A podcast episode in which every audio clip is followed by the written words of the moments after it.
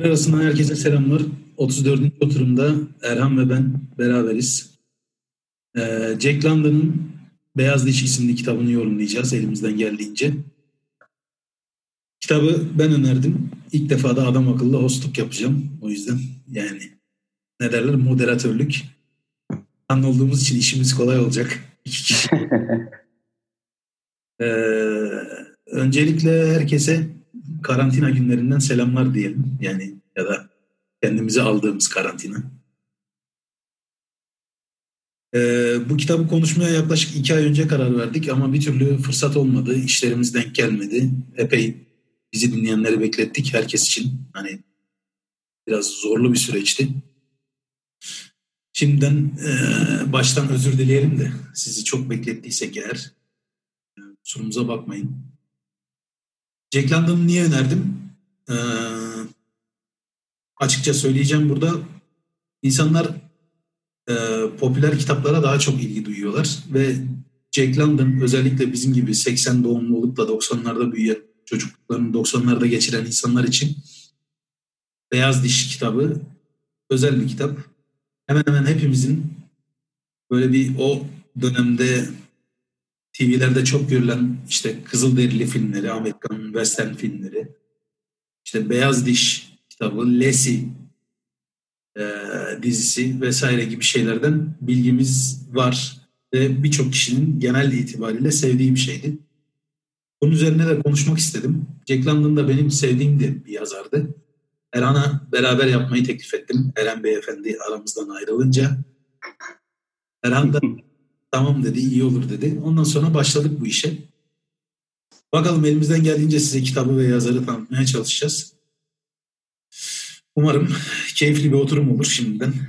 Öyle diyelim. Erhan, söylemek istediğin bir şeyler varsa sendeyiz. Ee, sen kitabı teklif ettiğinde yani e, genelde böyle politik konular konuşmaya ya da e, insana dair şeyler konuşmaya diyeyim, genel olarak alışkınız. Dedim ne konuşacağız acaba? Biz Beyaz Diş'le ilgili oku- okuyacağız, hatırlayacağız kitabı.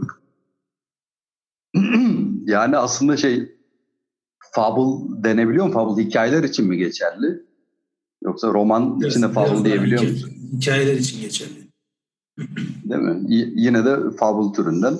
Evet. Ama e, kitapla ilgili en başta şunu söyleyeceğim. Yani Jack London çok büyük bir yetenek çünkü hani bir kurt köpeğinin hikayesini anlatarak bu kadar sürükleyici, hatta yer yer düşündürücü, keyifli bir roman yazılabilir. Ya, o yüzden senin kitabı ben ilk defa okudum bu arada. Çocukken okumamıştım. Okuduğumda senin kitabı neden sevdiğini, insanların da neden sevdiğini anlamış oldum. Özel bir kitap. Severek okudum. Şimdilik genel yorumum bu. Teşekkür ederim. Jack London'la ilgili biraz kısaca bilgi vermek istiyorum. Çok e, derine dalmadan. Jack London Amerikan bir yazar. Amerika doğumlu, Chicago doğumlu bildiğim kadarıyla. Aslında ilk mesleği gazetecilik. Yaklaşık ellinin üzerinde kitabı var ve bunlardan en ünlüleri işte Beyaz Diş, Martin Eden, Demir Ökçe, Deniz Kurdu, Vahşetin Çağrısı gibi kitaplar. Bunların birçoğunu duymuşsunuzdur. Sevilen bir yazar Jack London. Gazeteci olması hasebiyle de e,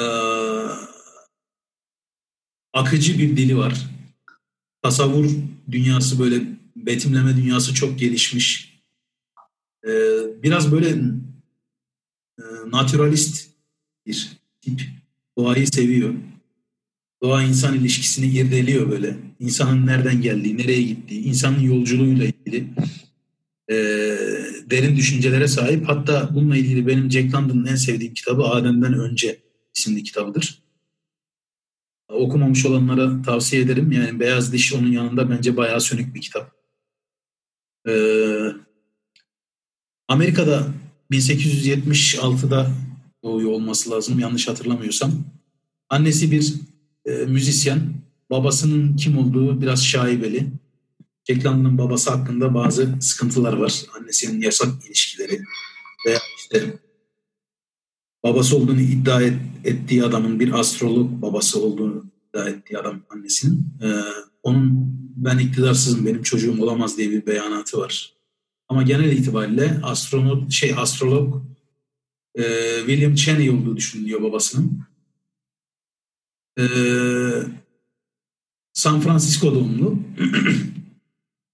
Bu altına hücum mevzusu Amerikan tarihinde önemli bir şeydir. Jack London altına hücuma katılanlardan, orada gidip iş yapmaya çalışanlardan birisi. Kayınbiraderiyle gidiyor. Klondike, Yukon civarını, bu Kanada sınırını. Sonra bir gün şey diyor işte kendi kendine. Hani bu yoksulluğu aşmanın bir yolu olmalı. Bunu da ben şöyle yapabilirim. Kendime yatırım yaparım, eğitim alırım ve bu eğitimimi bir şekilde satarım. Hani beynini satmayı düşünüyor. Sonrasında da ona uygun şeyler yapıyor. Yazarlığa geçiyor, gazeteciliğe geçiyor. Ve işe ticari tarafından bakıyor. Akıllı bir adam. Ee, bu Darwin'in fikirlerinden çok etkileniyor. Adem'den Önce kitabı Darwin'in fikirlerini okumasıyla birlikte ilk ay içerisinde yazılmış bir kitap. Beni en çok etkileyen kitaplardan birisi. Eğer Erhan sen de okumadıysan sana da tavsiye edeyim. Ee, müthiş, müthiş bir kitap, müthiş bir anlatım. Dili çok güzel Jack London'ın ve Jack London büyük para yapmış, büyük kazançlar sağlamış ilk Amerikalılardan kitap sayesinde. O yüzden de değerli, önemli bir adam Amerikan tarihinde. Çünkü işte Amerika'nın tarih sahnesinde adam akıllı yer alışı yaklaşık iki yüz yıl falandır, iki yüz iki yüz elli yıldır. O iki yüz elli yıllık süreçte Amerika'yı bir yerden bir yere götüren, işte Amerikan denilen ırk demeyeyim de işte nüfus, vatandaşlığı bir şekilde dünyada tan- daha tanınır kılan adamlardan birisi. En azından sanat camiası için. Çok yönlü bir adam. Ee, enteresan zevkleri de var. Sonrasında parça parça bahsederiz Jack London'ın şeylerinden. Genel itibariyle renkli bir kişilik. Zaten yazarların birçoğu ya çok renkli tipler ya da tam tersi çok ketum ve lanet tipler oluyor. Ortada bir yerde olup da bu yazı, edebiyat işleriyle uğraşan bir adam yok herhalde. Ee, kitaba geçmeden önce Jack London'la ilgili söylemek istediğim bir şey var mı? Dilini nasıl buldun? Bunu sorayım sana. Dili e, ya şey çok hakim belli. Sonra ben ön yargıyla aslında okumuştum şeyi. Amerikalı olduğu için her Amerikalıya yaklaştığım gibi. Bizimki de böyle alttan yukarı ırkçılık gibi bir şey oluyor. Amerikalıları bir beğenmeme durumu var bende genel olarak. Ee, yazar bile olsa ben Amerikalı olunca hemen şey yapıyorum, bir ünlemi çakıyorum. Ee, senin dediğin aslında pek şaşırtmadı, satmak için. Köşeyi dönmek için yapmış. Tam bir Amerikalı'nın yapacağı şey. Yani ırkçılığımda haklı çıkmışım şu anda. Ama yani genel olarak şey dediğim gibi doğayı çok iyi gözlemlediği belli bir adam. Yani doğayı gözlemlemek de belgesel anlatır gibi anlatarak kitap yazdığı zaman bir şey ifade etmiyor. Ee, onu oradan çıkaracağın dersler önemli. Jack London epey kafa yormuş doğadan insanın ne dersler çıkarabileceğini. O çok belli. Zaten e, kitaba da biraz giriş yapmış olacağım da bu kurt köpeğimiz Beyaz Diş'in hikayesi aslında bizim iç dünyamızda bayağı ortak yanlar taşıyan bir kurt köpeğinin iç dünyasının hikayesi. Ne kadar da benzer ihtiyaçları olduğunu, hatta şey bir kurt için, vahşi bir hayvan için pek de lazım olmayan böyle sevgi, bağlılık gibi şeylere de hayvanların da ihtiyaç duyduğunu ve insanın da yani bu ihtiyaçlar karşısında, yani şefkat konusunda diyeyim genel olarak, bazen ne kadar merhametsiz, kurttan daha kurt olabileceğini, hatta insanların kötülüğünün sınırının hayvanlardan çok daha yüksek olduğunu, ki kurdu bilerek seçmiş diye düşünüyorum. Kurt çünkü hani en vahşi hayvanlardan bir tanesi. Ee, yani köpeği anlatırken otomatik olarak görecesi biz olduğumuz için okuyan direkt bir, sen insansın, okuyorsun. Aslında insan anlatmış oluyor köpek anlatırken. Yani çok hoş bir yöntem insandan bahsetmek için. O açıdan Jack London'ın zekasına da hayran kaldım kitabı okurken.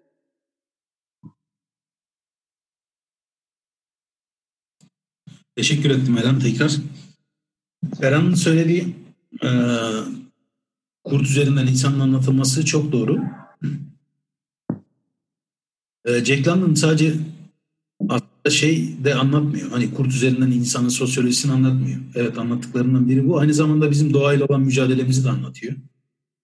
E, kurdun kurt üç dört şeyle mücadele veriyor. Yani buradaki kurttan kastımız beyaz diş. Kendi iç doğasıyla mücadele veriyor. Etrafında kendisini çevreleyen doğayla mücadele veriyor. Ve insan habitatıyla, insanların kendisiyle mücadele veriyor. Burada insanların dünyasıyla ve etrafındaki dünyayla bir şekilde, çok hızlı bir şekilde baş gelebiliyor. Kaç ya da savaş e, taktiklerini hızlıca kullanabiliyor. Asıl e, zor olan, bizim için de asıl zor olan kendi iç dünyamızla mücadele edebilmek, duygularımızı dizginleyebilmek, bastırabilmek. Bunları çok güzel anlatıyor. Kurdun dünyasından, kurdun gözünden bize dünyayı betimliyor ve bunu da çok müthiş yapıyor. Reklamdın. İsterseniz zaten hani kitaba girelim direkt. Kitap Amerika'nın Kanada sınırında karlı bir bölgede başlıyor.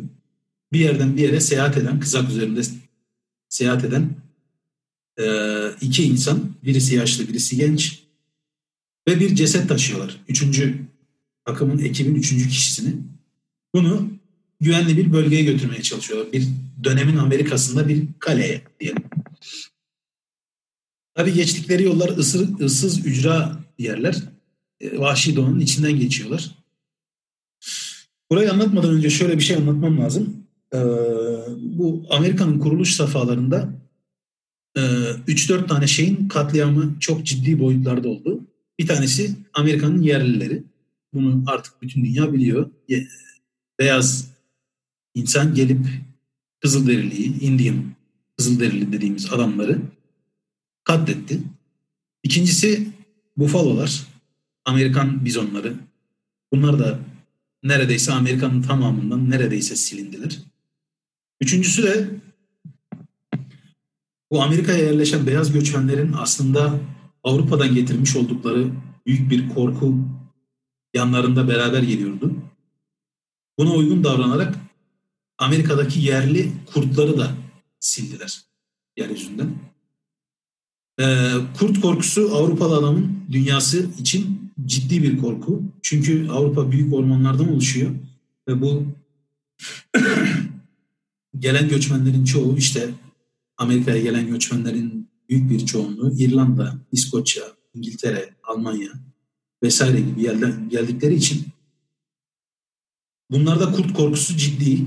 Yani Asyatik toplumlar gibi, atıyorum işte Türkler, Moğollar gibi ee, şey bakmıyorlar. Kurda saygı duyulası bir yaratık olarak bakmıyorlar. Tam tersine biraz canavar bir yaratık olarak bakıyor. Ve bundan dolayı da şeyi sildiler. O Amerika'nın yerli kurtlarını, Timber Wolf denilen orman kurtlarını şeyden sildiler, haritadan sildiler diyelim. Yani işte. Bunlar çok büyük hayvanlardı. Bu kadar uzun uzun anlatmamın sebebi şu. doksanlı yıllarda bir proje başlatıldı. Yellowstone Milli Parkı'na tekrar Timber Wolf'ları döndürmeye çalıştılar. İşte Amerika'nın yerli kurtlarını döndür, döndürmeye çalıştılar. Proje biraz zorluklarla başlıyor. Projenin ortalarına gelindiğinde işte ilk kurt sürüsü salındı. Sonrasında kurt sürüsü büyüdü, avlanmayı öğrendi. Yani bunlar e, insan eliyle oraya bırakıldığı için. Bunun National Geographic'te belgesellerini bulabilirsiniz. Bir ormanda, yani habitatta bir predatör olmasının inanılmaz bir yararı olduğu. Yellowstone'daki bütün hayvan popülasyonu kurt sürüsü salındıktan sonra ciddi gelişti. Bizonlar, işte elkler, elk dediğimiz geyikler, mus dediğimiz Amerikan geyikleri vesaire, sığın. Yani sincaplar bile bu şeyden etkilendi. Kurtların dönüşünden etkilendi. Neden? Bu hayvanlar popülasyonun kötü olanını ayıkladılar. Hasta, sakat e, hayvanları ayıkladılar ve diğerlerinin daha tetikte, daha kaliteli yaşamasına neden oldular. Yani çok lafı uzatmayayım, doğa kendine geldi. olması gerektiği gibi yaşamaya başladı ve Yellowstone Milli Parkı'nda kurtlar salındıktan sonra çok ciddi bir hayvan popülasyonunda ve refahında bir şekilde bir artış oldu. Siz sırf predatör avcı diye bir hayvanı yeryüzünden silerseniz aslında sadece o hayvanı silmiş olmuyorsunuz. Onunla beraber bir sürü türü beraberinde götürüyorsunuz. Bu işte Afrika savanalarından aslanı çekmek gibi bir şey. Eğer aslanı oradan alırsanız evet zebralar belki iki üç yıl için müthiş bir e, refah dönemi, güven dönemi yaşayabilirler. Ama sayıları çok artacağı için ve yeterli otlak bulamayacakları için bu sefer kendi sonlarını hazırlamış olurlar ve bu kitlesel bir son olur. Yani öyle aslanların avladığı gibi bir tane, iki tane, üç tane zebra ile çözülmez bu iş. Milyonlarca zebra açlıktan ölebilir. Belirli bir denge üzerinde devam ediyor. Her ne kadar kaotik de olsa doğa, belirli bir dengeye sahip. Bir canlıyı silmeniz, tek bir canlıyı silmeniz demek olmuyor. Yani bir sürü canlıyı silmiş oluyorsunuz aslında. Yani. Bunu da bu kadar uzun anlatmamın sebebi buydu. Belki vahşi işte hayvanlara bakışınız biraz değişir. Yani bulundukları çevreye o hayvanlar zararlı değil ama biz zararlıyız. İnsan zararlı mesela. Bu net, bu kesin. Ve içerisinde bulunduğumuz korona günlerinde dünyanın kendi kendini rehabilite etmesi anlamında bunun örneklerini duymuşsunuzdur. İşte Venedik'te balıklar tekrar görülüyor. Adriyatik sahillerinde tekrar yunuslar görülmeye başlandı. Dünya kendi yaralarını sarıyor. İnsan elden ayaktan, sokaktan çekilince. Erhan, bununla ilgili söylemek istediğim bir şeyler olur belki diye düşünüyorum. Bu, bununla ilgili sana zor bir soru sormak istiyorum. İnsan nüfusu da hani zebralar nüfus fazla arttığı zaman kısa vadede refah yaşasalar da uzun vadede hem eliminasyon azaldığı için hem de nüfus fazla artıp kaynak kıtlığı yaşanacağı için türü daha büyük bir sona doğru gidiyor dedin ya. Aynen. E, insan nüfusu da biraz fazla değil mi sence? Yani oradan koronaya bile bağlayabiliriz birazcık şey e, politik doğruculuktan sakınmazsak. Yani insan koronayı hak ediyor mu? Bir soru. Nüfusumuz sence biraz fazla mı? İkinci soru. Ya insan nüfusu daha az olsa dünya tüm canlılar için başta insan olmak üzere daha güzel bir yer olur muydu acaba?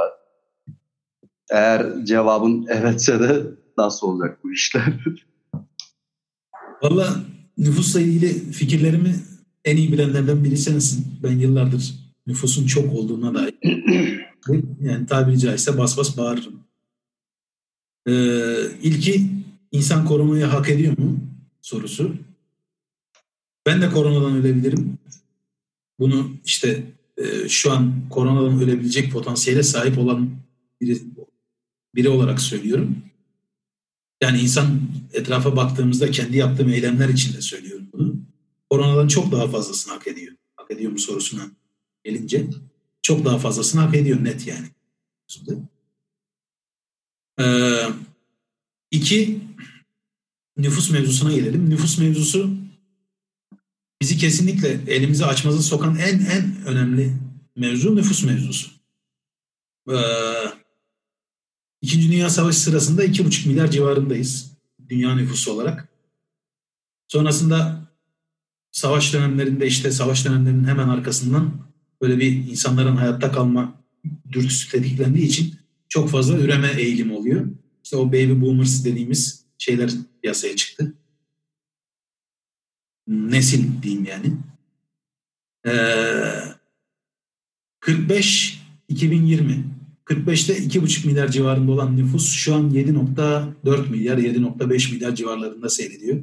Yani yaklaşık yetmiş seksen yıllık zaman diliminde beş milyar civarında bir artış var. Şimdi soruyu ben sana sorayım. Sence bu mantıklı mı?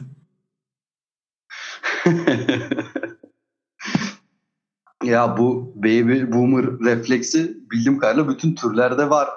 Evet. Değil mi? E, insanda herhalde hani biraz tıbbın gelişmesi falan derken ortalama yaşam ömrünün uzaması falan derken biraz suyu çıkmış anladığım kadarıyla. Yani ben de seninle nüfus konusunda biliyorsun aynı fikirdeyim. Yani sorunun cevabı hayır bu doğal değil. Bu kadar artış olması. Yani yüz sene içerisinde iki milyar mı demiştin? iki buçuk milyar civarı. iki buçuktan yedi buçuğa çıkması. Yani doğal değil demek bizim haddimize değil ama yani normal görünmüyor. Dahası şey, sağlıklı bir artış değil. Yani kaynaklar durduğu yerde duruyor. Onların da işte bilmem kaç katı arttı ya da artacağı yok. Hatta tam tersi. Tüketim alışkanlıkları artıyor. Yani insan aslında sadece nüfus olarak iki buçuktan yedi buçuğa çıkmış değil. Yani katlanmış değil. Yani tüketim, yani daha doğrusu talebini düşündüğün zaman yani o zamanki insanların belki de on milyar kişinin, on beş milyar kişinin e, doğadan talep edeceği şeyleri talep eder hale geldi.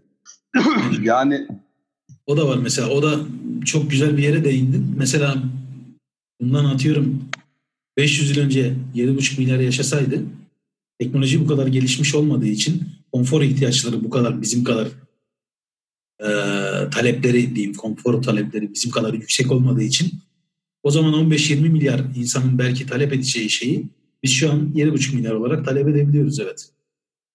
Ciddi bir, iyi bir bakış açısı. Dün e, şey, şimdi Viking diye bir dizi var, izlemişsindir belki. Evet. Dün onu seyrediyordum. Şimdi Viking kralı yemek yiyor. Çok alelade bir sahne, böyle bir salonda. Adamın önündeki yemek kabını görmen lazım. Zaten kültürünü güzel anlatan bir dizi. O zaman imkanlarını falan da gerçekçi anlattığını düşünüyorum. Aklıma şey geldi. Ya dedim, kralın yediği yemeğe bak. Böyle bulamaç bir şey, böyle tahta kabın içerisinde. Ya sen ben onu hayatta, şimdi günlük hayatta öğün diye yemeyiz. Bunu yiyen kral. Yani orada tebaanın ne yediğini tahayyül et. Ki yani öyle bir sıra dışı bir durumda falan da değiller. Normal günlük hayattan bir gün öyle bir sahneydi. Bir kendi taleplerime baktım. Yani e, mesela bugün akşam için ne planladığıma baktım. Bir de o Viking kralının yediği yemeğe baktım. Yani sen ben böyle orta altı sınıf bir vatandaş, biz burada neler talep ederken orada kral ne tüketiyormuş. Yani e, inanılmaz bir vahşet bile diyebilirsin. Çok acayip vahşi bir talep durumumuz var şu anda dünyadan. Çok konforluyuz. Zaten ben bu koronanın bu kadar infial yaratmasının bir nedeninin de bu şey, yani bu konfor miskinliği olduğunu düşünüyorum. Ya tamam, çok kötü bir şey. Kötü bir salgın. Ee, herkes korkuyoruz. Ben kendim de korkuyorum. Ailedeki büyüklerim için özellikle korkuyorum. Ama biz, verdiğimiz tepkiler eski insanlarınkine de pek benzemiyor diye düşünüyorum. Yani birazcık da şey, şu an içinde bulunduğumuz dünya da alakası var diye düşünüyorum. Verdiğimiz tepkilerin. Ee, çok şey, şımarık bilmenin hale geldik. Biraz şeyi. Yani önceden bin yıl önce yaşasaydık işte bilmiyorduk. Ne bileyim, kara veba yayıldığında insanlar vebanın dokunma yoluyla şey e, hava yoluyla bulaştığını falan çok sonrasında idrak edebildiler, öğrenebildiler. E, kilise duvarlarının ardına sığınıp veba buraya gelmez diyenlerin hepsini kilisede kırdı geçirdi veba. Yani biraz bilmenin de e, sıkıntısını yaşıyoruz. Neler olabileceğini bilmenin işte. O korkuyu o yüzden çekiyoruz. Ciddi bir Ee, salgın durumu var. Çok hızlı yayılıyor. Allah hani bütün dünyaya acısın diyelim bir şekilde. İnşallah bir daha daha büyük bir sıkıntı olmadan bir an evvel bu zaman dilimini atlatırız diye düşünüyorum. Hmm. Ee, yani inşallah çok zarar görmeden atlatırız. Amin diyorum. Yine sorumu tekrarlıyorum. Nüfus hala sanki fazla biraz. Yani nüfus hani dünyanın ekide, ekilebilir, dikilebilir arazilerine göre tabii ki fazla. Mevzu açılmışken hani konuşayım, aklıma gelmişken biraz önce Erhan'la bahsettik işte bu medeni dediğimiz dünyaların bile nasıl aslında korku, panik karşısında çığırından çıktığını. Erhan şey dedi işte, tuvalet kağıdı için Avustralya'da kavgalar çıktı, orada burada Amerika'da vesaire falan filan. Şimdi içinde bulunduğumuz kapitalist dünyada üretim tamamen kar marjıyla ilintili. Kar ettiğiniz şeyi üretiyorsunuz, üretmek istiyorsunuz. Bu basit dezenfektan, basit işte sağlık ekipmanlarının birçoğunu büyük gelişmiş ülke dediğimiz ülkeler kar marjları düşük olduğu için üretmiyorlardı. Ben de Erhan'a şey örneğini verdim işte. Amerika'da koruyucu kıyafet bulamadıkları için New Jersey'de, New York'ta işte Amerika'nın çeşitli eyaletlerindeki hemşireler üzerlerinde çöp poşetleriyle görüntüleniyorlar. Yani kadın çöp poşetini bir giysi gibi üzerine geçirmiş hemşire.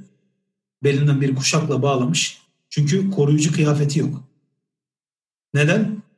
Çünkü Amerika'daki üreticiler ya bu koruyucu kıyafet işte koruyucu sağlık ekipmanlarının kar marjının düşük olduğuna karar veriyor. Bunları nereden alırız? İşte Bangladeş'ten, Vietnam'dan, Kamboçya'dan, Çin'den, Laos'tan, Tayvan'dan vesaire. E, korona ne yaptı? Tedarik zincirini bozdu. Kapitalizmin kırılgan yapısını burada görüyoruz. Her şey kapitalizmde non-stop olmak üzere kurulu. Durmamak üzere kurulu. yirmi dört saat üç vardiya bütün üretim bantları buna göre şekilleniyor. yüzde seksen verimlilik esas alınıyor. Ve her şey bir tek şey üzerine kurulu, durmamak üzerine. Üretim bandın durmayacak. Ham madde tedarikin durmayacak. Enerji akışın durmayacak. Ne oldu? Zorunlu bir durum hasıl oldu. Bir salgın durumu, afet durumu. Şey durdu, tedarik zinciri durdu. Durunca her şey pahalandı. İşte bugün ülkemizde olan bizim de sağlık ekipmanları sıkıntılarımız var biliyorsunuz. İşte kolonya için alkol sıkıntısı baş gösterdi. Dezenfektanlar için alkol sıkıntısı. Bir tarafı tedarikte tek işte tekel konumunda bir şeyin yani üretiminin, dağıtımının ne olursa olsun tekelleşmesinin aslında ciddi şeylerini görüyoruz burada. Zararlarını görüyoruz. İşte daha kötüsünden bahsedeyim. Almanya Amerika'yı şey için suçluyor. Ben ülkeme şey getiriyordum. E, ithal etmiştim. Maske. N doksan beş maske veya F N doksan beş. Amerika Bangkok'ta havalimanında bunlara el koydu diyor. Ama Almanya'yı da İtalya ve İspanya sen de Çek Cumhuriyeti'nde bizim ülkemize ithal ettiğimiz maskelere el koydun diye suçluyor. Yani koruyucu sağlık ekipmanları açısından ciddi bir savaş dönüyor. Koskoca ülkeler arasında. Bunların hepsi trilyon dolarlık ülkeler. Dünya ekonomisini yöneten, dünyayı yönetmekte söz sahibi olan ülkeler çok basit bir durumla karşı karşıya kalınca sağlık ekipmanları tedarikinde birbirlerine girdiler. Bildiğiniz şey savaşları. Sağlık ekipmanı savaşları çıktı yani. Müthiş bir şey var bu işin. Ee, kaotik durumu var. Ya ben ya onlar. Amerika şunu diyor yani. Hani ben tedarik edemezsem benim insanlarım ölecek. Benim insanlarım öleceğine onlarınkiler ölsün. İşte Trump açıklama yapıyor. Diyor ki dünyadaki sağlık çalışanları, doktorlar gelip ülkemde görev yapabilirsiniz. Şu kadar maaş, bu kadar bilmem ne. E o adamı sen çağırırsan, belirli bir para vaadiyle çağırırsan o adamın ülkesindeki insanlar ne olacak? Ne olursa olsun diyor yani. Yaşasın da. Bir şey boyutuna geliyor artık. Ya biz ya onlar boyutuna geliyor. Bunun da temel sebebi, buradan bu kadar anlattım nereye geleceğim? Bunun da temel sebebi aslında nüfus. En, en temel sebeplerinden birisi nüfus. Tabii ırkçılığı, işte ne bileyim bu milliyetçilik, ulusçuluk vesaire. Hani onları es geçiyorum. Çünkü onlar zaten bariz sebepler. Aşikar olan bir daha söylemeye gerek yok. Ama nüfus bütün bunların yaşanmasındaki en temel etkenlerden. Çünkü yetmeme baskısı var üzerimizde. Veya gözümüz doymuyor. Çok fazla işte alıyoruz. Bir tane almamız gerekirken beş tane alıyoruz. Stoklama mantığı var. Herkes hayatta kalmak istiyor. Bize bunları yaptıran şeyin ben temel anlamıyla hayatta kalma dürtüsü ve bu hayatta kalma dürtüsünü de tetikleyen şeyin aslında nüfus baskısı olduğunu düşünüyorum. Sorun çok yerinde benim, benim için. Nüfus nasıl halledilir? Bilmiyorum ama şunu biliyorum. İşte Akılcı İmsel kitabını okumuştuk. O zaman sen o oturumda var mıydın bilmiyorum. Yoktum. O Akılcı İmsel kitabında Matt Ridley şöyle bir şey söylüyor. Diyor ki işte belli bir refah seviyesinin üzerine çıkan toplumlarda nüfus artışı azalma eğilimi gösterir. Yani bu şey gibi. Anadolu'lu bir köylüsünüz, bin dokuz yüz altmışlardasınız ya da bin dokuz yüz kırklardasınız. Tarlayı tarlayı tapanı ekip sürebilmek için, üretimi devam ettirebilmek, karnınızı doyurabilmek için çoluk çocuk lazım. Bolca çoluk çocuk yapıyorsunuz. Hatta bu yüzden çocuk yapma eyleminin bir eğlencesi de denir. ee,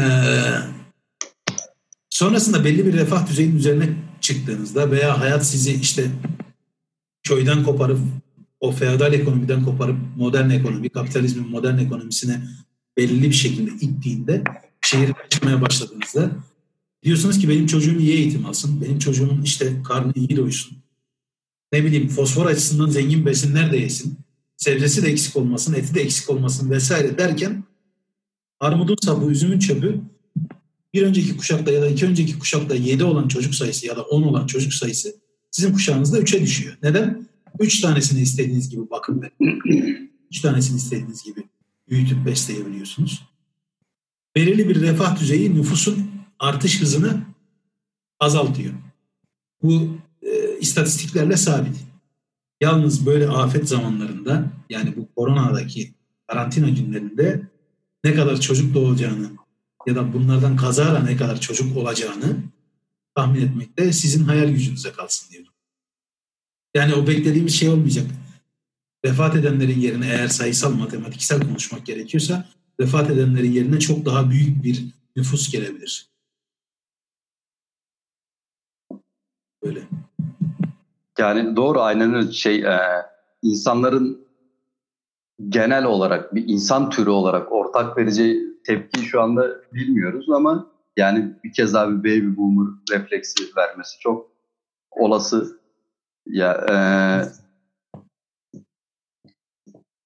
güzel bir şeye değindin. Şeye, e, bu Amerika, Almanya, öyle bir ülkeler saydın ki anlattığın hikayede. Yani bunlar sadece dünyanın güç olarak işte, silah gücü, ekonomi gücü değil, sadece ön kültürel olarak da güçlü ülkeler. Yani hani medeniyetin öncüleri ülkeler, toplumlar diyelim ya da e, en medeni olduğunu iddia edenler, en ileri olduğunu iddia eden toplumlar bu hale geliyorsa, işte tuvalet kağıdı için kavga ediyorsa ya da devlet başkanları maske için birbirlerine iftiralar atmaya başlıyorsa e, insanın o tarih boyuncaki yolculuğun da geldiği yer bu mu yani Dilşat? Yani eşya için kavga edecek, tuvalet kağıdı çekiştirerek birbirini tartaklayacak. Yani şu kurttan pek de farkı olmayan canlılar mıyız hala? Kurt e, nehirdeki suyu alıp kovayla evine götürüp üç gün sonra susuz kalırım diye korktuğundan onu evine götürmez. Ya da atıyor, hayvanı iki gün saklar çok çok, üçüncü gün saklayamaz. İşte ihtiyacından fazla geyik öldürmez. Kurt bizim kadar kötü olamaz. Bilinci olmaması hasebiyle de olamaz yani. Ee, bizim kadar kötüsü çok zor bulunur. Matrix filmini belki hatırlarsın. Ajan Smith'in Neo'ya attığı bir tirat var. Virüs sizsiniz falan. Virüs. Yani e, belli ki radikal fikirlerimiz var. Çok da böyle şeyden sapamıyoruz e, mevzudan. Bence şimdilik burada kalsın bu. Çünkü Ee, insanlar bu kadar acı yaşarken çok da şeyi deşmemek lazım. En doğru, orası öyle. Bizim bizim başımıza da gelebilir. Tekrar hani buradan söyleyeyim, koronadan yakını vefat etmiş olanlara Allah rahmet etsin diyelim. Umarım bu acıları kimse yaşamaz. Ee, umarım bir an evvel bu salgın biter. Biz de bu karantina günlerinden kurtulur. Normal hayatımıza döneriz. Biraz kitaptan bahsetmek istiyorum. Sonra bu konuya gene gelelim. Çünkü normal hayat deyince oraya bir şerh düşüyorum. Normal nedir sorusunu soracağım sana. Yani aslında olması gereken hayat biraz buna yakın bir şey miydi? Biz mi saçmalıyorduk üç hafta önceki dünyamızda, beş hafta önceki dünyamızda? Sabah hayvan gibi koştur koştur işe git, İşte işte sürekli bir şeyler hallet, koş eve gel, yemek yap, tıraş ol vesaire. Yani bu sapıkça bir düzen miydi? Aslında şu an normali mi yaşıyoruz, yoksa olması gereken beş hafta öncesine mi dönmek? Ben de bu, sana bu soruyu sorayım, aklımda kalsın. Biraz daha mı? Tamam. Beyaz Diş'ten epey saptık çünkü. Beyaz Diş'in yolculuğu dediğim gibi Kanada sınırında başlıyor. Karlı bir alanda iki kişi. Kitapta güzel olan şu var. Kitabın başlangıcındaki başrol karakterleri sonrasında yerini e, başka başrol karakterlerine bırakıyor. Ondan sonra da Beyaz Diş'e geliyor mevzu. Yani üç dört farklı başrol karakteri görebiliriz. Ee, bir kovalamacayla başlıyor.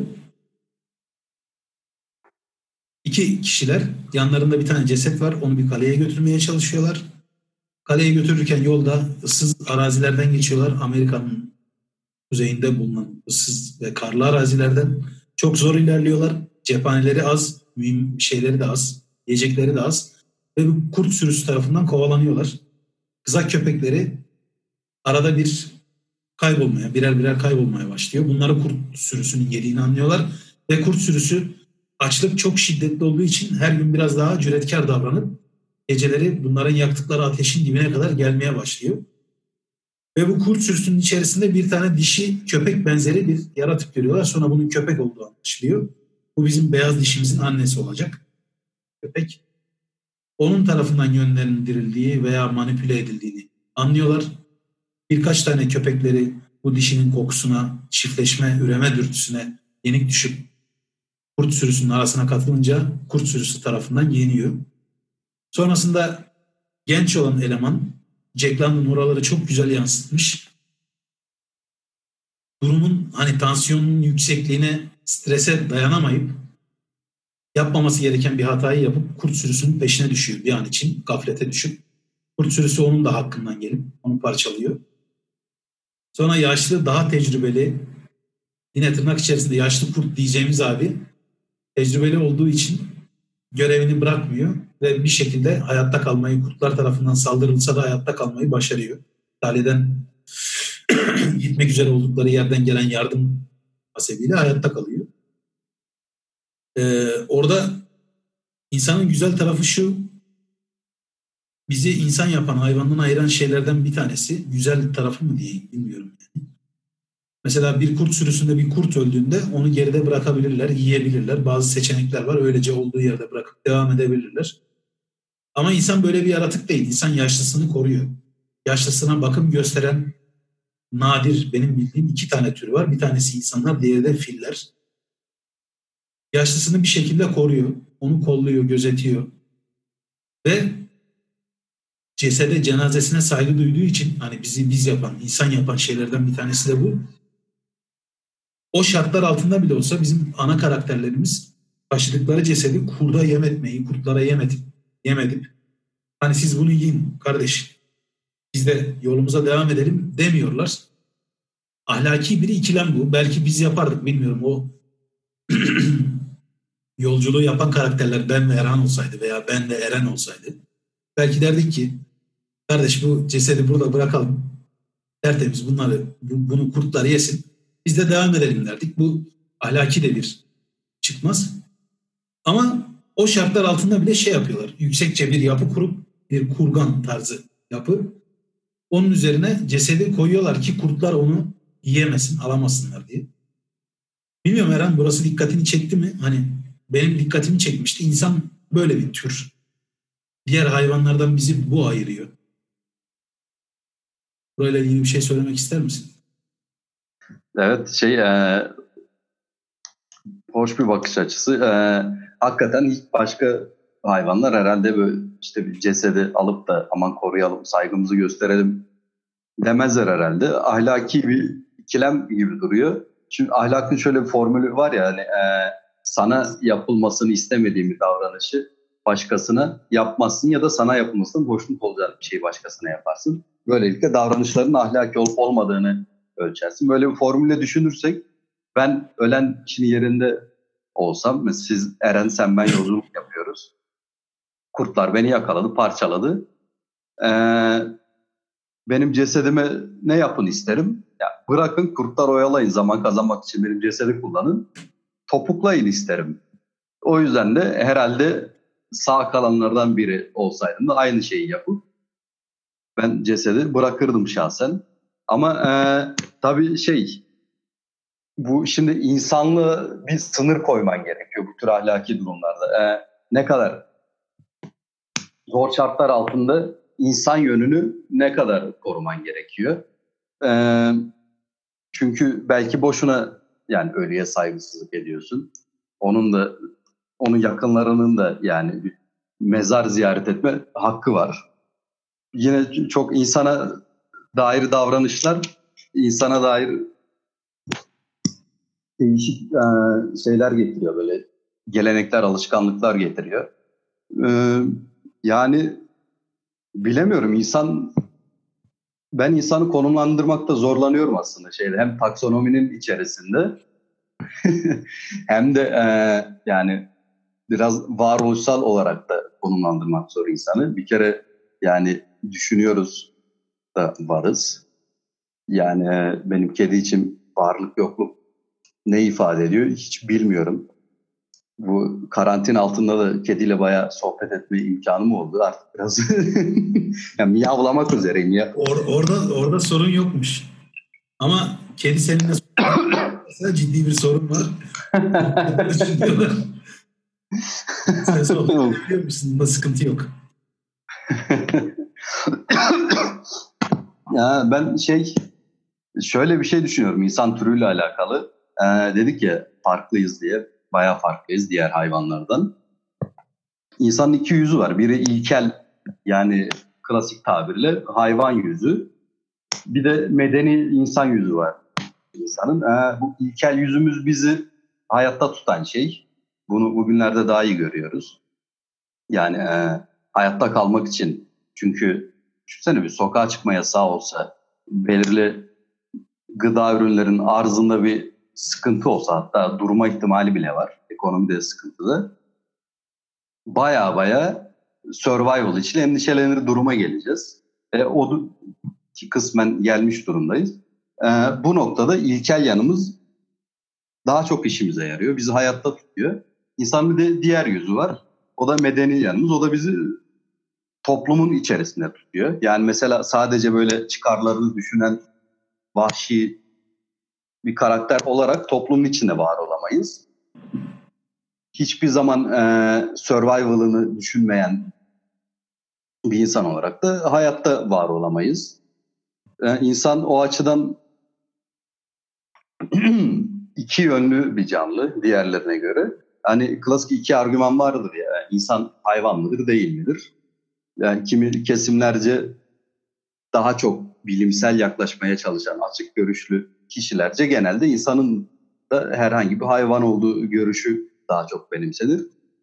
Biraz daha e, geleneksel bakan, şey, kültürel yönüyle bakan kişiler diyeyim hadi. Onlar da daha çok insanın hayvandan farklı olduğunu, ki hatta hani geleneksel olarak da insanın hayvandan farklı olduğu, hatta kimi inanışlara göre insanın için dünyanın yaratıldığı, insanın e, diğer türlerin, canlıların üzerinde bir canlı bir tür olduğu görüşü hakim. Yani ben şimdi bakıyorum, insana bakıyorsun, o kadar kültür, gelenek, hayat tarzı, yaşayış biçimleri, inanışlar, her şey insana dair. Ama diğer yandan bakıyorsun, e, bunu Ricky Gervais'den öğrenmiştim stand-up'ında. Yine bir şekilde konuyu Ricky Gervais'e getirmeyi başarıyorum. Çok seviyorum adamı. Şöyle bir şey diyor stand-up'ında, konuyu bir yere getirirken, e, şempanzelerle insanlar arasında diyor, gorillerle şempanzeler arasında olduğundan daha fazla akrabalık var diyor. Yani diyor, o kadar hayvanız demeye getiriyor ki hani kendisi hiçbir inanca sahip olmayan bir karakter. Zaten sırf buna vurgusu için, çünkü eleştirilerin esprilerini oradan yapıyor. Şempanzeyle bizim genetik ortaklığımız yüzde doksan sekiz virgül beşmiş. Yani yüzde doksan sekiz virgül beş konu ne olursa olsun aşırı yüksek bir oran. Ama bir yandan da bakıyorsun o aradaki bir buçuk bizi o kadar farklı bir yere koyuyor ki yani e, ya insan hayvanlar aleminden bir canlı değildir biyolojik olarak diyemeyiz ama insan hayvanlar alemindeki diğer canlılardan ne kadar ortak güdülere sahip olsa da dünyaya bıraktığı etki bakımından, yaşayış tarzı bakımından, e, ölüsüne nasıl davranacağı bakımından çok farklı. Yani e, güdülerin aynı olması bir yandan çok benzer yapıyor insanı diğer hayvanları. Bir yandan da e, o aradaki yüzde bir buçukluk fark çok farklı yapıyor. Ben o yüzden aslında bir yerde gibi ya. Yani senin dediğin o bilimsel bakış açısıyla gelenekselciler bir tanesi insan hayvandır, diğeri insan hayvan değildir. İşte yaratılmış canlıdır. Bütün hayvanlardan üstündür. Hatta iyi tabirimizle eşrefi mahluktur derler. Sanki ikisinin arasında bir yerlerde duruyor gibi insan ya. Ben de sana katılıyorum. Aynen öyle. Yani zaten şey bu da klasik özellikle günümüz insanının Ee, siyah beyaz kolaycılığına kaçmasının sonuçlarından bir tanesi. Evet. Yani evet, evet insan bir hayvan biyolojik olarak bunu tartışacak bir yan, yanı yok. Ama insan diğer hayvanlardan çok farklı bir hayvan. Yani hani birazcık tanımını değiştirsen o taksonominin insanı hayvanlar aleminin dışına koyup yeni bir alem bile türetebilirsin. Yani kimse de wow, çok abes bir sınıflandırma oldu demez bunun için. Dediğim gibi katılıyorum. Yani insan şey gri bir alanda tür olarak. O yüzden yani, çok tehlikeli. Çok tehlikeli. Yani değil mi? Senin adı Leyla mıydı? Leyla. Leyla yapacağı eylemlerde sabah kalktığında işte atıyorum uyandığında kalktığında diyoruz mesela yataktan kalkma hayvan. Sabah gözünü açtığında Leyla işte türünün devamıyla ilgili şeye düşmez. Kaygıya düşmez. İşte bende salgın var diğerlerine bulaştırırım. Dışarı çıkmayayım demez. Hani Leyla bütün bunlardan azade. Leyla yaşar, varlığını bilir. Ee, belirli oranda kolektif bilince sahip olur. Yavrularıyla veya işte çiftleşeyi erkekle. Belirli bir ortaklık güder. Yani bizden daha iyi, basit, yaşam formülü bizden daha basittir. Varsa yer, yoksa yatar uyur veya bulmaya çalışır. Biz öyle değiliz. İşte kendimize bir sürü kültürel e, bariyerler inşa ettik, kültürel tabuları inşa ettik, ahlak, kültür vesaire bütün bunları biz bu yolları işte Leyla'nın şu an yaşadığını veya kuyruksuz primatların şu an yeni yeni keşfettiği bir sürü şeyi biz işte yaklaşık üç milyon yıl önce başlayıp keşfede de deneye yanıla buraya geldik bu tür olarak. Tarihte bir sürü defa insan türü kitlesel imhaya yakın şeyler yaşadı. En basitinden bir önceki nesilde işte şey var, İspanyol gribi var mesela. Yani İkinci Dünya Savaşı kadar adam öldürmüş bir şeyden bahsediyoruz. Batından bahsediyoruz. İşte Ebola var, Şarbon var, SARS var, MERS var. Koronaların, bu koronavirüs, bu kovid on dokuz. Bundan önceki salgınları var, influenzalar, domuz gribi, kuş, kuş gribi. Ondan öncesinde işte bizim bildiğimiz kara veba. Daha öncesinde Allah bilir ne tür salgınlar. Ama bunun insan türünü koruyan bir şey vardı. İnsan türü nüfusu bu kadar kalabalık değildi. Bu kadar iç içe, bu kadar sosyal yaşamıyordu. Ulaşım olanakları sınırlıydı. Dolayısıyla işte Japonya'da ortaya çıkmış yeni bir hastalık veya Çin'de ortaya çıkmış yeni bir hastalık. Bu arada neden bütün bu hastalıkların Çin'de falan çıktığını bir tartışmak lazım. Yani nasıl bir yer orasıysa artık. ee, Tarihteki salgınların büyük çoğunluğu Çin'den falan başlıyor yani. Belki o da nüfusla ilintilidir. Bir buçuk milyar adamlar yani. Hani bitmiyor dertleri, sıkıntıları. İşte virüsün mutasyona uğraması ıvırı zıvırı bitmiyor. Yani. Çin'de de tarih boyunca hep kalabalık. Hep kalabalık, hep yoğun, hep baş belası bir yerdi yani. Hani şey, nüfus belası bir yerden bahsediyorum. ve salgınların genelde başlangıç noktası oluyor. Ee, şey diyeceğim hani o zamanlardaki salgınlarda şöyle bir durum var. İşte insan daha küçük kitleler halinde yaşadığı için salgın bir kitleyi kırıp geçirdiğinde diğeri hayatta kalmaya devam edebiliyor. Ama şu an ortalama dünyanın en uzak noktası şu, şu an Ankara'dasın. Sen, ben Adana'dayım. Uçağa binsek herhalde yirmi dört saat veya otuz altı saat içerisinde bizden kilometre olarak en uzaktaki yerleşken neresiyse oraya varabiliriz. Cebimizde paramız, yeterli miktarda paramız olduğu sürece. E bu da hastalığın taşınmasını veya salgının yayılmasını çok kolaylaştırıyor. Yani bizim ulaşım araçlarımız da bu tip hastalıkları taşımak için çok ciddi bir etken oluyor. Dönemde işte o dönemde bin yıl öncesinde, bin beş yüz yıl öncesinde insanlar küçük kitleler halinde yaşadığı için salgın bu kadar hızlı yayılamıyordu. Şu an bambaşka bir durumda.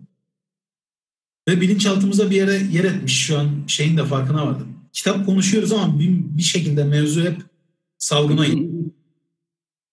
Çünkü sanırım bunu konuşmaya da biraz ihtiyacımız var. İlk defa karşılaştığımız bir şey, bizim neslin en azından ilk defa karşılaştığı bir şey bu kitlesel çapta, bu kadar büyük çapta bütün dünyanın durma noktasına geldiği bir durumdan bahsediyoruz. Bildiğimiz ekonomik sistem çökmedi, muhtemelen çökmeyecek de ama çok ciddi darbe aldı. Yüz milyonlarca işsizin piyasaya çıkacağı, yüz milyonlarca rakamından özellikle bahsediyorum. Çünkü kişisel konuşmalarımızdan Erhan hatırlar, Eren Çağrı vesaire. Benim işte hep şöyle bir savım vardı. Hep söylüyorum bunu. Bu benim savım değil yani. Yüzlerce kişi, bin, on binlerce kişi tarafından dile getirilen bir şey. İnsan ekonomik anlamda hizmet sektörüne sıkışmış bir varlık olarak kalmaya başladı. Çünkü yapay zeka, hatasız üretim, insan hatası faktörünün ortadan kaldırılması sermaye sahiplerinin işine geliyor. Yalnız yapay zekanın önümüzdeki yirmi otuz yılda elimizden alacağı veya bizden bir şekilde gasp edeceği işçi iş sayısı koronavirüs neredeyse anında al, alacak. Yani iki yıl içerisinde yüz milyonlarca işsizden bahsediyor olacağız büyük ihtimalle.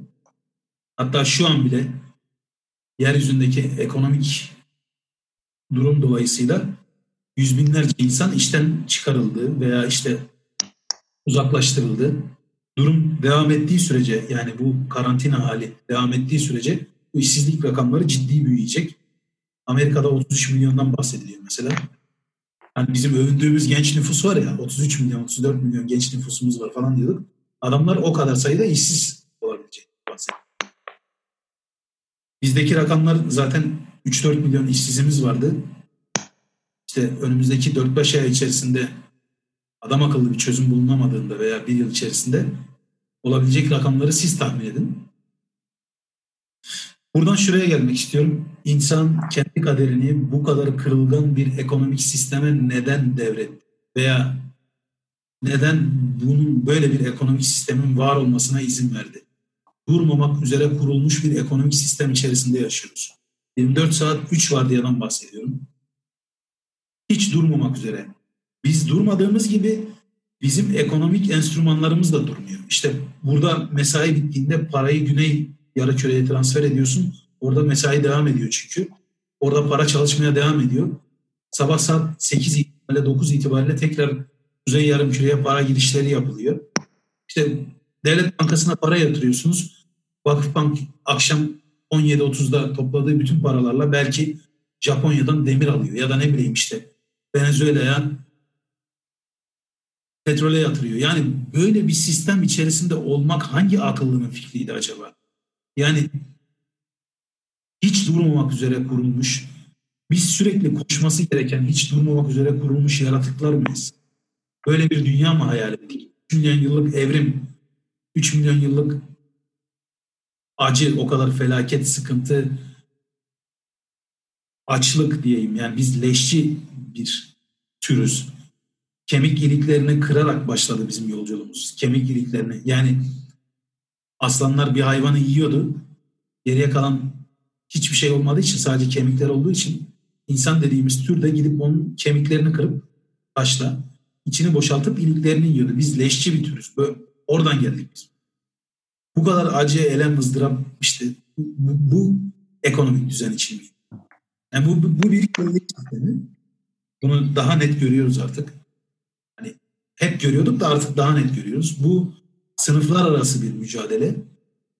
Mesela zengin kendisine test yaptırıp bunun testini açıklayabiliyor. İşte koronavirüs oldum ya da olmadım.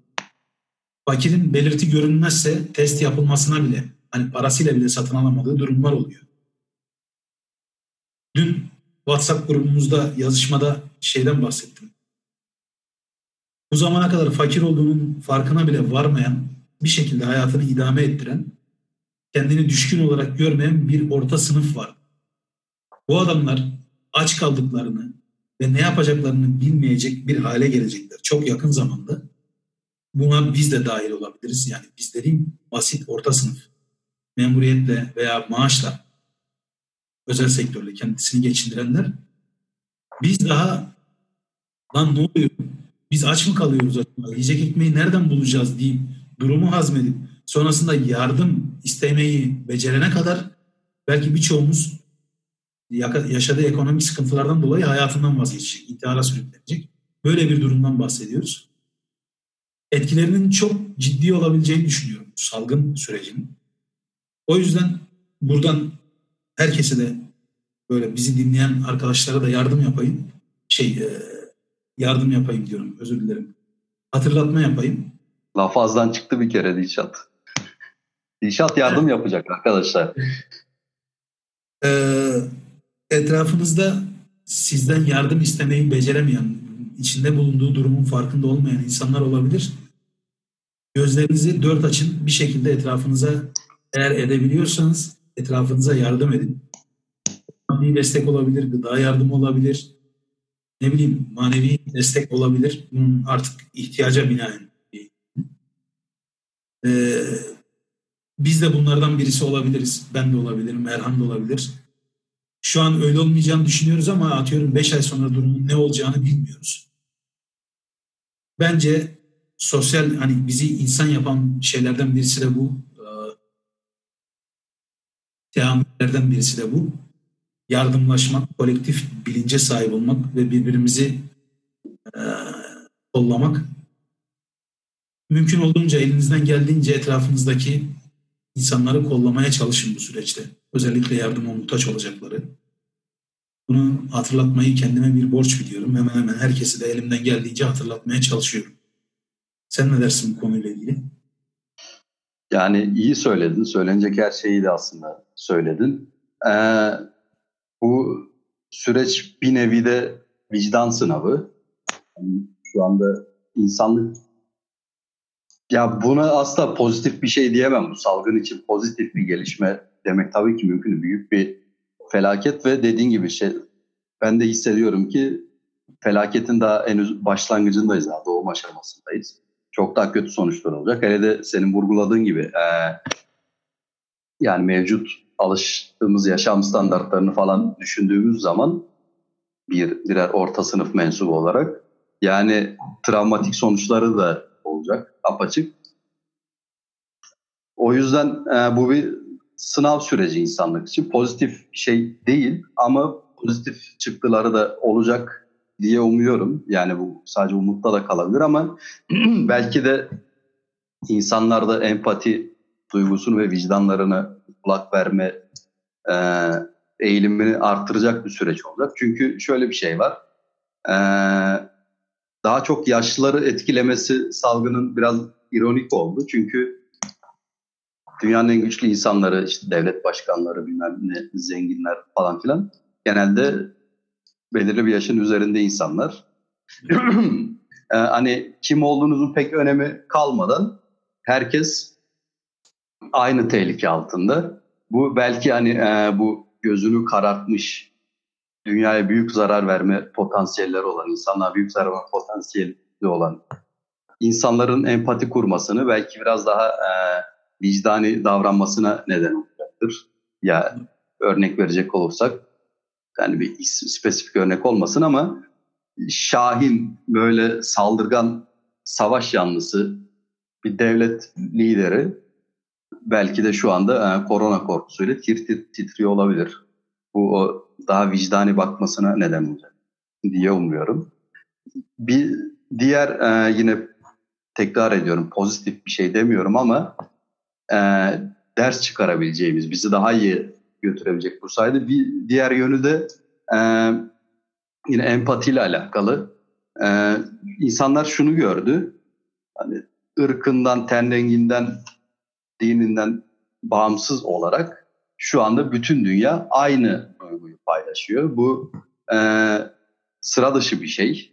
Yani ben çok hiç beklemediğim insanlardan dünyanın başka yerlerindeki aslında pek de haz etmediği insanlarla ilgili e, e, anlayışlı böyle yaklaşımlar, yorumlar duydum.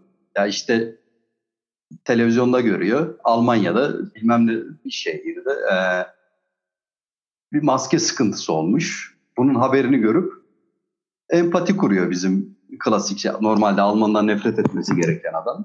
Empati kuruyor. Aynı şekilde yani dünyanın bütün milletleri bunu yapıyor. Diğer insanlarla empati kurmaya başladılar. Bu pozitif yanı demeyelim de ders çıkarabileceğimiz yanları bu salgının. Ama tabii e, ders çıkaracağız. Ondan sonra insanlık daha güzel olacak falan, böyle çok fazla romantik umutlarım da yok. Çünkü senin anlattığın mevzular daha ağır basacak ve daha e, reel konular. Ekonomi büyük bir sıkıntıya girdi bile. Yani hiç kimsenin işi artık garanti altında değil ve dediğin gibi dünyanın büyük çoğunluğu emeği karşılığında e, kazanç sağlıyor. Yani büyük çoğunluğu sermayedar değil. Yani büyük çoğunluğun birikimi yok. Her ay, her hafta memleketine göre kazancını alması ve onu e, işte ihtiyaçlarına çevirmesi gerekiyor. Zaten yani dünyada şimdi sen işsizlik oranlarından bahsettin, Amerika'da, Türkiye'de sayılar verdin. Bunlar e, işsizliğin tanımına göre ortaya çıkan sayılar. Birincisi zaten işsizliğin tanımını esneterek ya da daraltarak bu sayıları değiştirebiliyorsun. Bir yana e, iş iş ne için var? İş kazanç için var. E, ihtiyaçlarını karşılamak için var. E o zaman ihtiyaçlarını karşılama açısından baktığın zaman yani onurlu bir insan hayatı sürebilmek için ne kadar paraya ihtiyacın var diye sorduğun zaman, eğer senin kazancın da, yani bu ihtiyaçları karşılamıyorsa, sana onurlu insanca bir hayat yaşatmıyorsa, yaptığın iş iş midir diye biraz daha soyut bir tanım yaparsan işsizliğe, aslında çok daha fazla zaten işsiz oranı.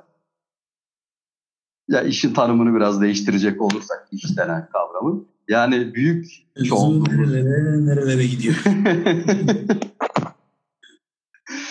Yani aslında şey, tam bu süreçte, bu salgın sürecinde Beyaz Diş'i okumamızın şöyle bir şeyi oldu. E, kitapla e, içinde bulunduğumuz sıkıntının ortak bir kesişimi var.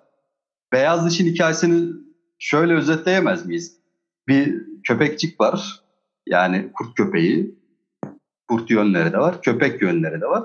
Ee, bu Beyaz Diş isimli hayvanın kurt yanıyla köpek yanının, yani medeni insanların içinde var olan, daha böyle e, iletişim kuran, sevgi ihtiyacı duyan köpekle önüne geleni parçalayan, hayatta kalmak için hiçbir acımadığı olmayan kurt yönünün çekişmesini anlatıyor. İç çekişme var. Beyaz Diş'in iç çekişmesi. Çünkü e, hani hikayede görüyorsun, kurt olmak da onu, Beyaz Diş'e çok şey kazandırıyor.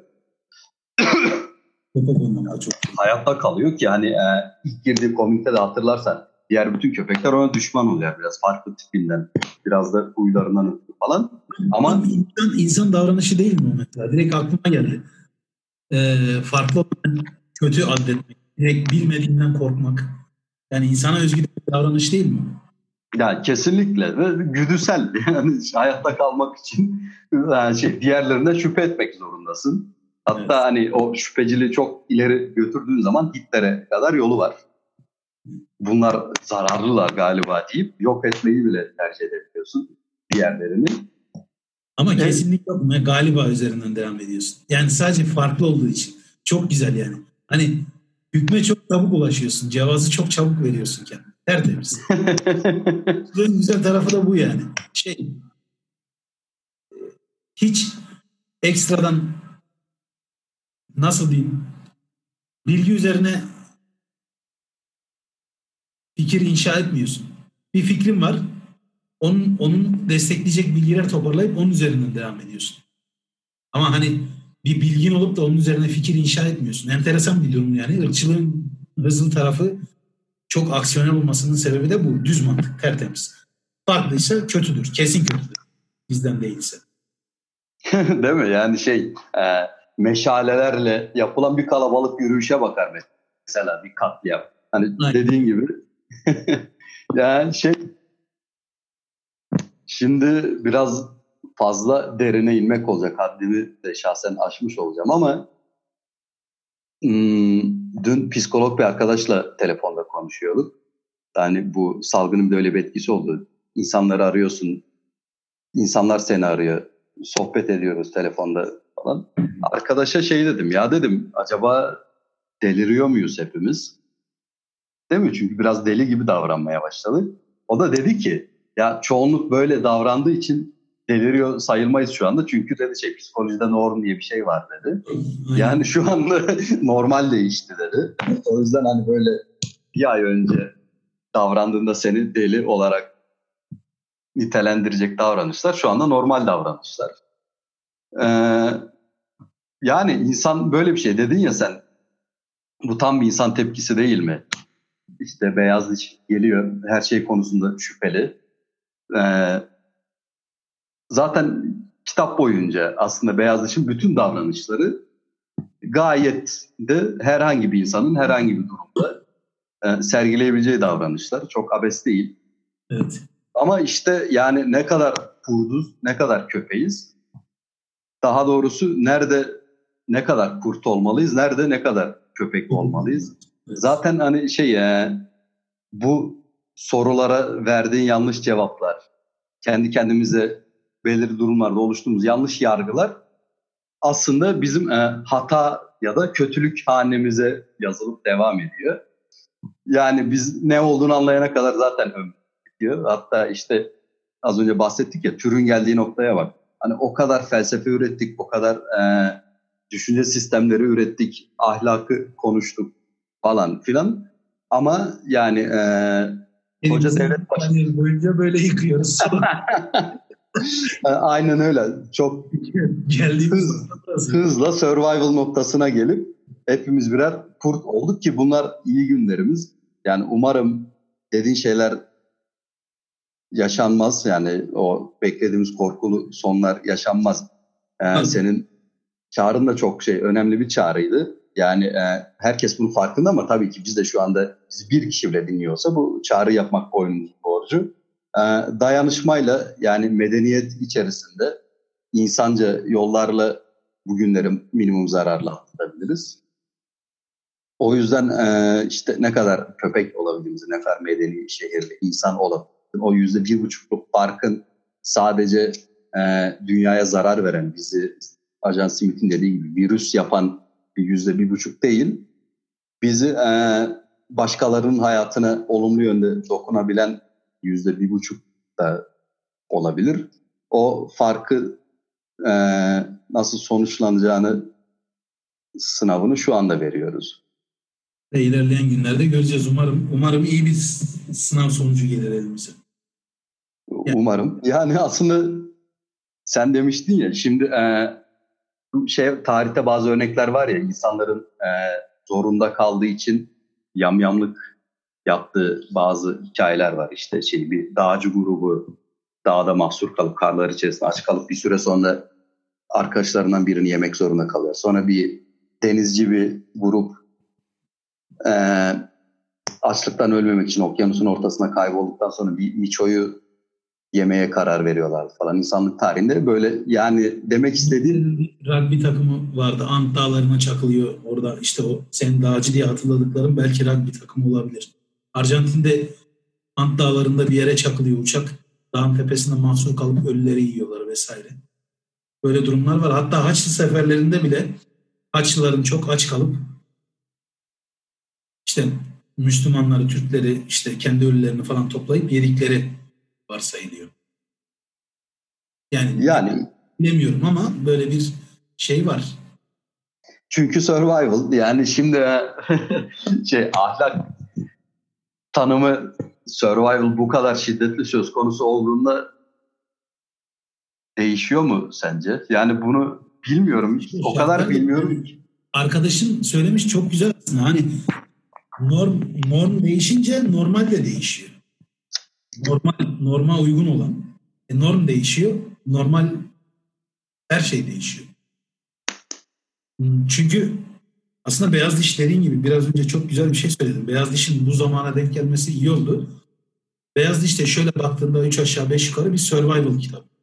Yani bir kurdun vahşi dünyada başlayan ve insan dünyasına doğru devam eden hikayesinde hayatta kalmak için nelerden vazgeçtiği, güçlü taraflarını nasıl kullandığı, ne kadar kurt olduğu, ne kadar köpek olduğunu konuşuyoruz aslında. Beyaz Diş bunun kitabı. Üç aşağı beş yukarı. Beyaz Diş'in hayatta kalmak için neler yaptığını anlatan bir kitap. Yolculuğu vahşi dünyada bir mağarada başlıyor. Sonra Kızılderili kabilesinin içerisinde devam ediyor. Sonrasında bizim batılı dediğimiz, bu beyaz insan dediğimiz bir insan sahipliği altında devam ediyor. Üç, üç merhalede devam ediyor. Bunların hepsinde Beyaz Diş bir şekilde hayatta kalmayı, yer edinmeyi, etrafındakiler için neredeyse alternatifsiz olmayı başarıyor. Ama hepsinde farklı yönlerini kullan, kullanıyor doğasının. İlk hayata başladığı ilk yerde vahşi dünyasında e, kurt tarafını çok kullanıyor. Kızılderili dünyasında kurt köpek karışımı böyle bir şekilde anlaşmaya başlıyor insan dünyasıyla. Üçüncü merhalede beyaz insanın dünyasında ise kurt tarafını neredeyse tamamen terk edip köpek gibi davranmaya, bir korumacı, yağmalayıcı değil de korumacı güdüye sahip olmaya başlıyor. Onun içinde normlar değişiyor. Normlar değiştikçe normal olan da değişiyor. Tam olarak biz de aslında aynı şeyi yapıyoruz. Normlar değişti. Biz de normal şekilde davranmaya başlayıp hayatta kalabilmek için bir şekilde mücadele veriyoruz. Ama bu mücadelede işte önemli olan senin biraz önce çağrısını yaptığın şey ben yaşayayım da altta kalanın canı çıksın dememek. Bizi insan yapan değerlerden vazgeçmemek. Bizi insan yapan değerler birbirimizin arkasını kollamak, yaşlılarımıza bakmak, sorumluluk sahibi olmak. Biz sorumluluk sahibi olmak zorundayız. Biz, biz bir bilince sahip bir türüz. İşte yirmi saniye elini yıka dediğinde yirmi saniye boyunca o suyun akmaya devam etmesi insanlığa büyük bir külfet, dünyaya büyük bir külfet getiriyor. O suyu işte elini savunmadıktan sonra o savunlama esnasında o suyu kapatmak zorundasın. Kağıt havlu kullanmak zorundasın. Zorunda değilsin bence. Öyle gibi görünüyor. Yani diyorsun ki kardeşim şebeke suyu değil mi bu? Evet, parasını ödemiyor muyum? Öderim. Evet, akıtıyorum. İstediğim kadar akıtabilirim. Evet, akıtabilirsin. Parasını ödüyorsun. Ama eğer ileride dünyaya bir çocuk bırakmak istiyorsan o çocuğun suyunu çalıyorsun. Doğmamış çocuklarının ve doğmamış torunlarının da suyunu çalıyorsun. Yani bil, bilmek sorumluluk getirir ve sorumluluğun ölçüde, sorumluluk aldığın ölçüde insansın. Bunu işte ne kadar bunun sınavını başarılı verebiliriz? Ee, onunla nasıl da desem, onunla yüzleşmek lazım. Yani kitaba geri dönersek biraz önce bence güzel tanımlar kitapla ilgili. Hem Erhan hem ben olarak. Genel itibariyle Beyaz Diş bir survival kitabı, hayatta kalma kitabı. Bu hayatta kalma yolculuğunda müthiş tanımlamalar, müthiş tasvirler göreceksiniz. Jack London'ın akıcı dilini göreceksiniz. Jack London'ın düşünce dünyasının, gözlem dünyasının ne kadar güçlü olduğunu göreceksiniz. Bizim çevirmen, şu an kitabımı bulamıyorum. Çevirmen Soyadı Cinemre'ydi. Levent Cinemre olabilir. O da neden aklımda kaldığını söyleyeyim. Şu şeyleri, evlilik program, programlarını trolleyen bir arkadaş vardı. Ottülü, Korcan Cinemre diye. O Korcan Cinemre'nin soyadından Levent Cinemre aklımda kaldı. Çevirmen de çok başarılı buldum. Kendisini tebrik ederim. Korcan Cinemre de eğer ha, yarın bir gün bizi duyarsa o da çok başarılı bir troll. Onunla tebrik ederim. Adı geçince gülme geliyor insana. Yani niyeyse direkt aklıma o geldi. Soyadı Cinemre çok... Benim de aklıma o gelmişti oradan aklıma. Ee, kitabı böyle toparlamayı düşünelim. Bayağı korona üzerinden sohbet ettik ama inan bana sohbet ettiğimiz konular, eğer birazcık düşünce dünyanızı hani açık şekilde bakarsanız Beyaz Diş'te çok örtüştüğünü göreceksiniz. Bir hayatta kalma mücadelesinden bahsedildiğini, şu an içerisinde bulunduğumuz duruma çok da uzak, çok da yabancı bir şey olmadığını anlayacaksınız. Ben genel itibariyle böyle toparlamak istedim. Kendimize de bir mümkün olduğunca az sürede derdimizi anlatmaya çalışıyoruz. O yüzden ilk denemelerinden bir tanesini burada yaptığımız için böyle hızlıca toparlayıp sözü Erhan'a vereyim. Ondan sonra da bağlayalım, bitirelim diye düşünüyorum. Erhan da beni uyardı zaten. Teşekkür ederim ayrıca. Aynen dediğin gibi yani şey e, çok kitapla alakasız konuşmuş değiliz. Bunu her oturumda zaten böyle sonlandırmamız gerekiyor. E, çünkü yani zaten kitap okumak böyle bir şey değil mi abi? Yani e, zihnini açsın, farklı konulara farklı bakış açılarından baktırsın sana. Aynen. Amaç o zaten. O yüzden gayet doğal biçimde ki içinde bulunduğumuz süreçte e, Beyaz Diş'i okumamız da hakikaten hoş bir tesadüf oldu. Yani e, dediğimiz gibi bir sayı doğrusu düşünelim. Bir ucunda en vahşi kurt, bir ucunda en sevecen köpek var. Biz bu sayı doğrusunun neresindeyiz? Bir ucunda sen bahsetmiştin. Ee, taşralı var. Taşralı eğilimleriyle üremesini bile taşralı eğilimleriyle yapan köylü, daha feodal, ilkel insan var. Öbür tarafta şehirli, medeni insan var. Bu sayı doğrusunun neresindeyiz?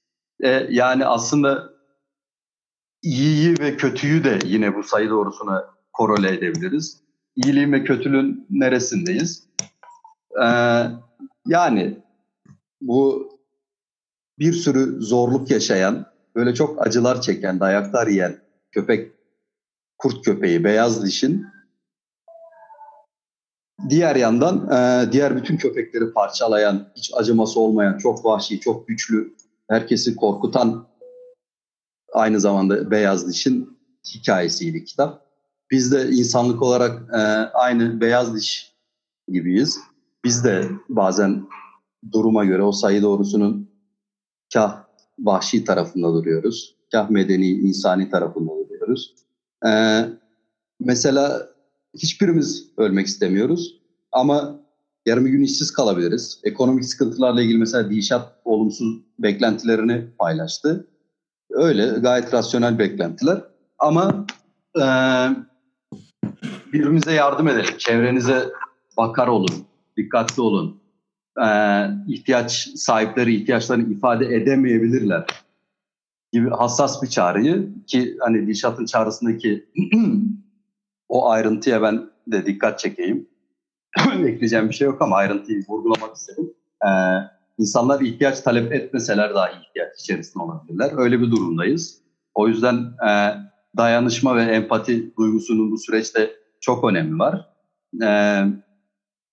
O vahşi kurt, Beyaz Diş bile sevgiye muhtaç, sevgi talep ediyor. Bizi de e, Ajan Smith'in karamsar yorumundan çıkaracak olan şey, bize daha onurlu bir tanım getirecek olan şey, bizim o e, sevgiyle, empatiyle, vicdanla oluşturduğumuz insani yanımız. O yüzden e, doğadan alınacak çok ders var. Dolayısıyla Beyaz Diş romanından alınacak çok ders var. Romana bu yaşadığımız günlerde o gözle de bakmak lazım. Herkesin çok zamanı var. Yani kitap okumak için çok iyi bir fırsat bu günler. Biraz da öyle bakın. Yani yine olumlu bir şey söylemiş gibi oluyorum salgınla ilgili ama değil. yine de e, boş boş duruyorsa kitap okumak iyi bir fikir. Kitabı da o zaman öneriyor muyuz, önermiyor muyuz? Son bir şey söylemek icap ediyorsa ben kendi adıma kesinlikle vaktimiz de bolken okunması gereken bir kitap olduğunu düşünüyorum. Zaten Dişat'ın dediği gibi çok insan çocukken okumuştur bunu, bizim yaşlardakiler özellikle.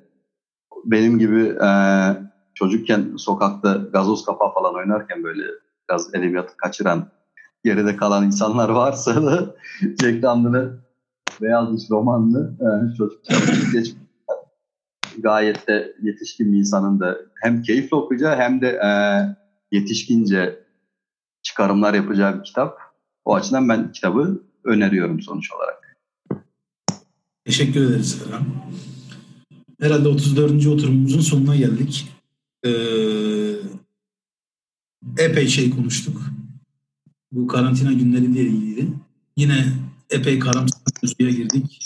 Bazı umut verici fikirleri de paylaştık.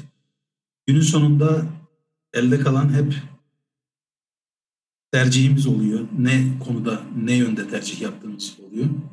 Evet, günü çok zorlu geçirebilirsiniz ama günün sonunda tercihleriniz hmm, en azından vicdanınızın bir kısmını yatıştırabiliyorsa muhtemelen iyi, iyi şeyler başarmışsınızdır diye düşünüyorum. Biz de kendi tercihlerimizle yüzleşiyoruz hayatta. İnsan olarak hepimiz kendi tercihlerimizle yüzleşiyoruz.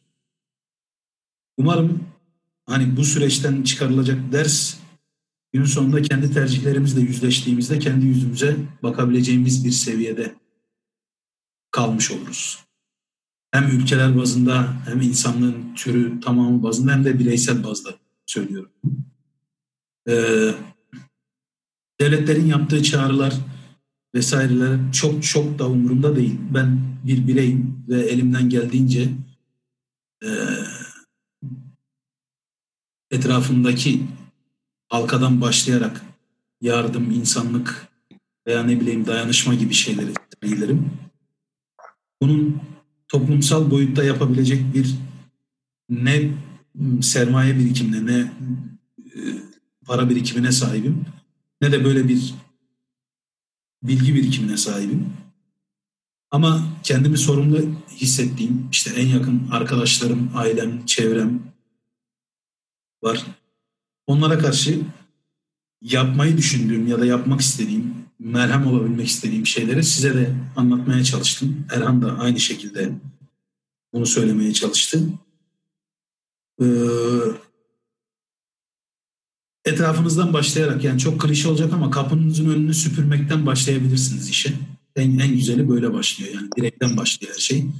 Toplumsal harekete dönüşen hemen hemen her şeyde bireyin, bir bireyin daha farklı hissetmesinden ya da daha farklı bakmasından başlayarak tetikleniyor, yola çıkıyor.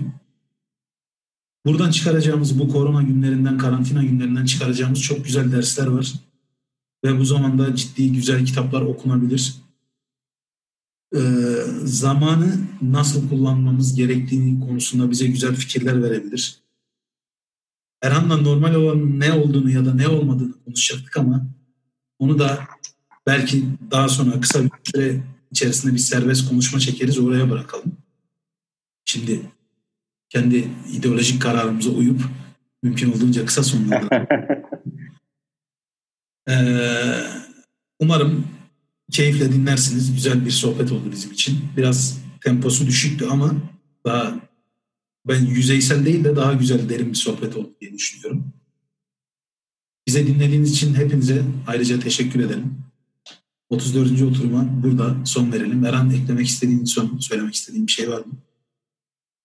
Ee, yo, yani dediğin güzel bir fikir. Bu konularda daha söylenecek çok şey var. Bir de serbest bir oturum yaparız olmazsa. Yapabiliriz, evet. Ya da aynen öyle. Ya da e, ilgili bir kitap tespit edip onun üzerinden de konuşabiliriz. Erhan'la konuştum. Burada Erhan'ın haberi yok. Burada söyleyeyim bari. Hem Erhan Bey de bunu duyarsa güzel olur.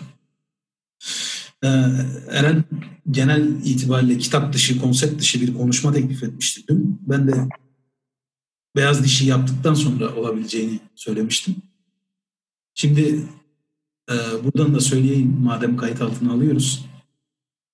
Eren'in zaten böyle bir şeyi var. İsteği var. Belki Çağrı da aramıza katılır. Bir sonraki kitabı katılmak istediğini zaten söyledi WhatsApp grubunda. Belki kitaptan evvel böyle serbest kürsü tarzında karantina günleri başlıklı bir konuşma yapabiliriz. Bunu oturumu sonlandırdıktan sonra kendi aramızda konuşalım. Şimdilik oturumumuza son verelim. Bizi dinlediğiniz için teşekkür ederiz. Sağlıkla, keyifle kalın.